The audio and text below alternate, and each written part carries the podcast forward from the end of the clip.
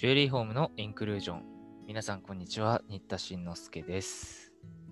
今日はゲストと Zoom がつながっております。アクセサリーブランド、華月のアキさんです。よろしくお願いします。よろしくお願いします。はーい。えっ、と、今回、アキさんがね、クラウドファンディングでサンゴとパールの、えーアクセサリーを展開されるということで、今日ちょっとインタビューしたいんですけど、まずそもそもアキさんって誰っていう人も多いと思うので、まあ、自己紹介がてら、どんなことをこれまでやってきたっていう話をしてもらってもいいですか？はい、はじめましての方も多いと思います。えっ、とですね、私はジュエリーの専門学校を卒業した後に、ずっとアクセサリーの業界に携わっていました。それで自分でもインディーズブランドの花月、それから木星というブランドでアクセサリーを制作しております。うんうん。花月は主に、あれでしたっけ？えっ、と、ミンネクリーマ系で出品してたんでしたっけ？はい、そうです。うんうんう月は、あの私は金属アレルギーなのでうん、肌が弱い人でもつけられそうな肌に優しいアクセサリーを展開しております。うーん、肌に優しいっていうと、まあ、あんまり割り金とかをいっぱい使ってないとか、そういう感じです？メッキのものとかをそんなに使わない感じですね。ゴールドフィールドとかシルバーを主に使っていて、あとは天然石を多用しております。えっ、と、お仕事の経歴としてもね、ジュエリーの会社とかもはい経験があるということで、そうですね。うんうんアクセサリーの企画、それから営業、提案、ジュエリー販売、制作などなどです。うんうんで、花月が、まあ、別に今まではいろんな素材やってきたと思うんです、天然石とかも。はい。えー今回、キャンプファイヤーでクラウドファンディング、コーラルとパールなジュエリー屋さんっていうのをやったきっかけとか動機っていうのは何だったんでしょ最近の傾向として、ジュエリー業界では、パールを一般に普及させようとする動きが盛んじゃないですか。ううんうん。そこからパールに興味を持ちまして、日本産のアコヤパール、これはもう世界に自慢できるものだと思って、それから同じように世界に自慢できるもので、高知県産のチアカサンゴに注目をしまして、それがきっかけです。まあ、日本で取れる、まあ、ほぼ唯一の宝石素材っていうか、その2つですもんね。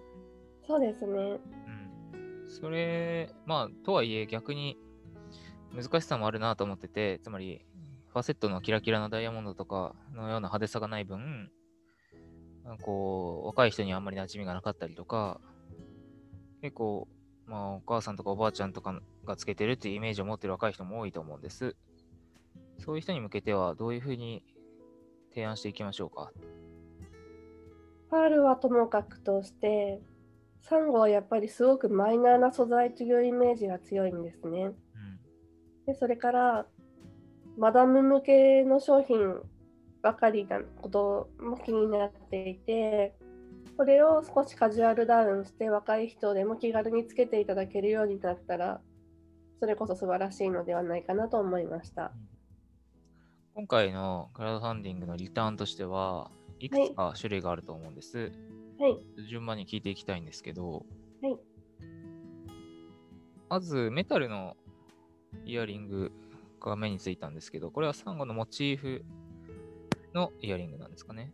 はい、そうです。サンゴモチーフのダルで、まあ、特にこれは金属アレルギーに対応しているとかではないんですけれども、可愛かったのでちょっと取り入れてみました。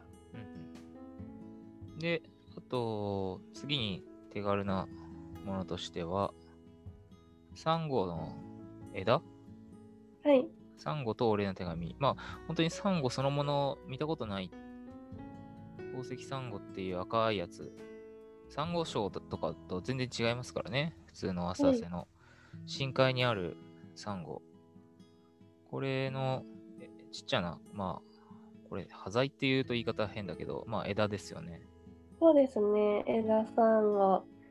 サンゴに興味がない人も実際に手に取って見ていただけたらいいなと思いました。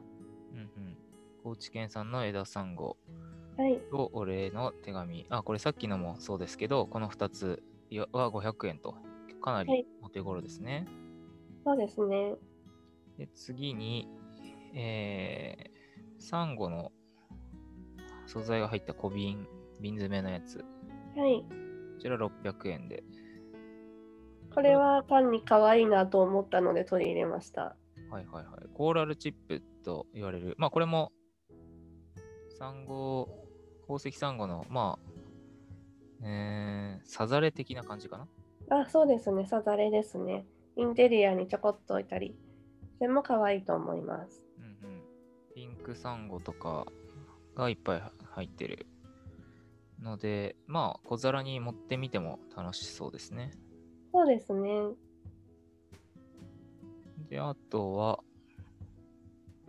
えー、これもさっきのサンゴモチーフのイヤリングに、えー、染色の、まあ本当のサンゴのはい。ついたイヤリング、こちら1000円でついてるんですね。はい。天然の巣が入っています。うーん、巣っていうと、ほら、あのーこうサンゴっていうのは生き物だから、まあ、きなんだろう、なんて説明したらいいんでしょうね。穴ですかね。うん。ポツポツっと。そうね、そもそもまあ、多孔質とか言ったりしますかね。サンゴっていう素材って。はい。そういう、まあ、生き物ならではのものだっていうのが感じ取られるものですね。はい。で、同じくサンゴモチーフのメタルのイヤリングに、これは真珠？がついてるやつかな？あ違うわ、ごめんなさい。真珠じゃないわ。えっ、と、あ、ちっちゃいサンゴがついていますかね。うん。さっきのサンゴついてるのは1000円で、で、その下にある、ああ、オレンジのサンゴがついてるやつか。それがはい2000円。うー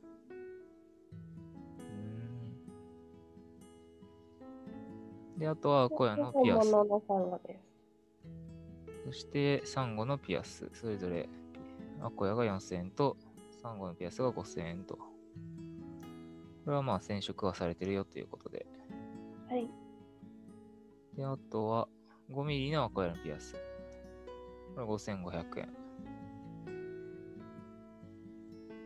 で、最後に、えー、サンゴ樹のネックレスかな？高知県産赤サンゴのネックレス、計14ゴールドフィールド。これが一番今回はい。目玉の商品になるのかな？そうですね。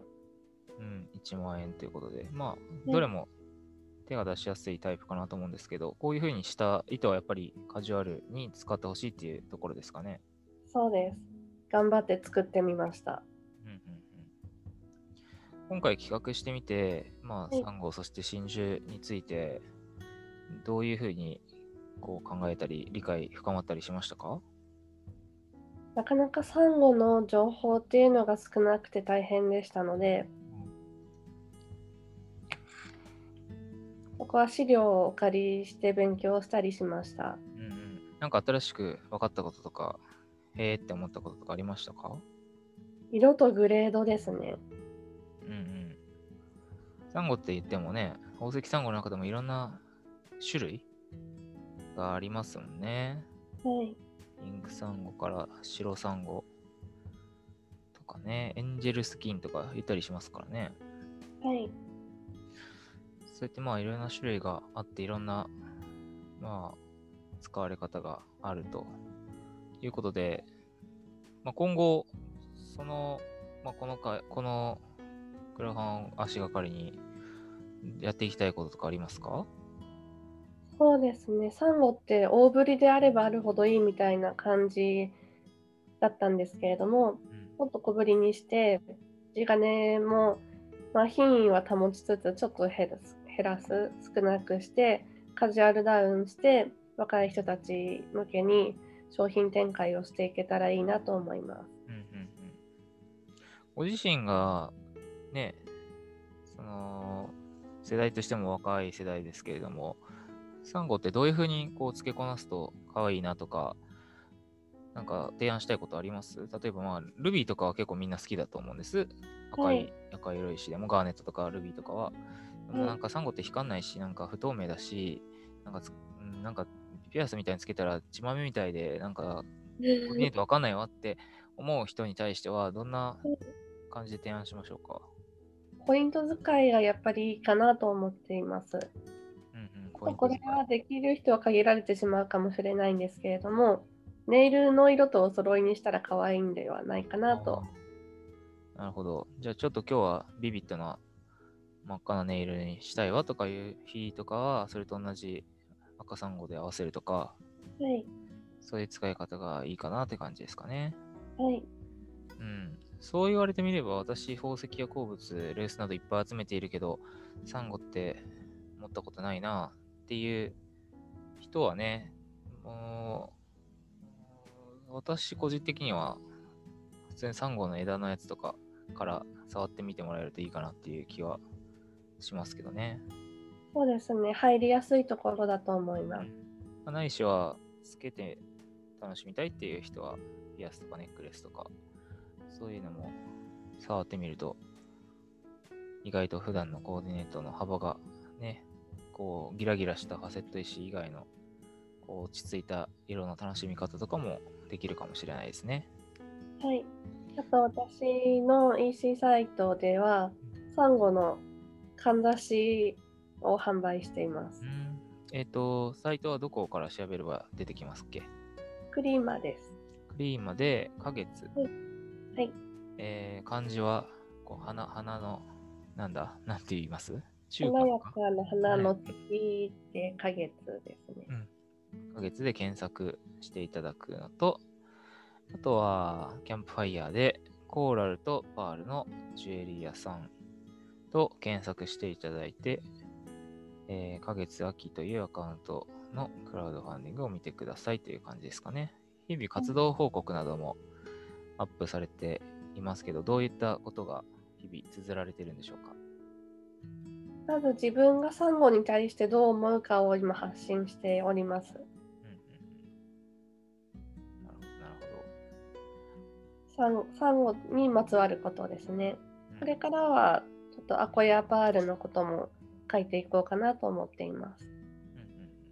パールは今、冠婚葬祭以外でも日常でつけようという動きが広まっていますので、パールももっと、もしかしたらもう近々、もっと皆さんの身近なものになる素材なのかもしれないなと思っています。